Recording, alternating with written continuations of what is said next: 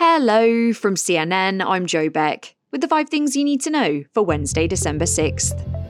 Israel's Prime Minister says only his country's military can ensure Hamas is disarmed, as hundreds of airstrikes continue to hit Gaza.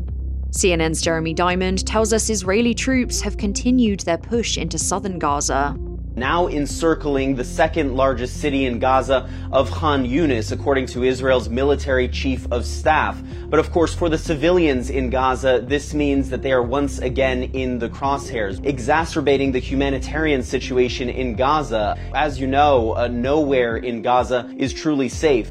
Israel's foreign minister says he's revoked the visa of the U N's humanitarian coordinator because of the, quote, bias of the U N. It comes as multiple U N officials warn of a, quote, apocalyptic situation in Gaza for the eighty percent of the area's population that's been displaced and is now facing overcrowding and the spread of disease.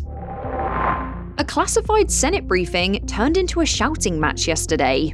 The meeting on sending aid to Ukraine came as Republican senators say they would vote against it unless the aid package includes major border policy changes.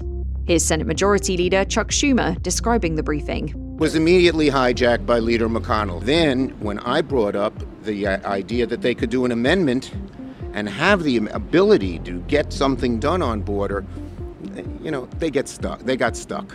Both parties have been trying to break the Senate stalemate over whether to include tighter immigration policies in the aid package. So far, they've been unable to do so, leading to some frustration, as Senator Lindsey Graham of South Carolina told reporters outside the room. Started off pretty bad, got better. Most Republicans feel like we need to address the broken border. A lot of uh, tension in the room because nobody talked about the border. Schumer is set to move ahead with a procedural vote on the package today.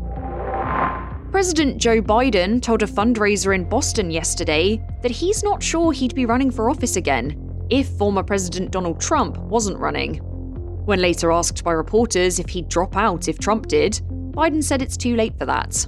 He is running and I just, I have to run. The earlier comments came as Biden began a fundraising sprint Tuesday ahead of an expensive re-election race. Biden has long viewed himself as having the best shot at beating Trump, even framing the upcoming election as a defense of democracy.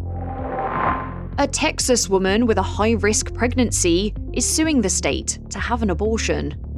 Kate Cox, who's twenty weeks pregnant, says her unborn baby has a genetic condition and carrying it to term could threaten her life. She filed a suit against Texas yesterday, asking a court to declare that she has the right to terminate the pregnancy. Texas law bans abortions after about six weeks, except to save the life of the mother or to prevent, quote, substantial and irreversible physical impairment. Cox says although she's gone to the emergency room three times with severe cramping, the law is too vague to make it clear whether an abortion under those circumstances would be legal. There's still a gap between young boys and young girls for STEM subjects. That's next. A new survey shows Gen Z girls are significantly less interested in STEM subjects than boys of the same age, suggesting more must be done to close the gender gap. The survey is from Gallup and the Walton Family Foundation and shows just sixty-three percent of females born between nineteen ninety-seven and twenty eleven say they are very or somewhat interested in at least three STEM subjects, while eighty-five percent of males in that age range say the same. According to Gallup, women make up half of the U S college-educated workforce, but only over a third of the STEM workforce. The survey concludes that representation of more women in STEM fields would not only help reduce the gender pay gap, but also strengthen the U S economy. That's all for now. I'll be back with our next episode, which drops at nine a.m. Eastern.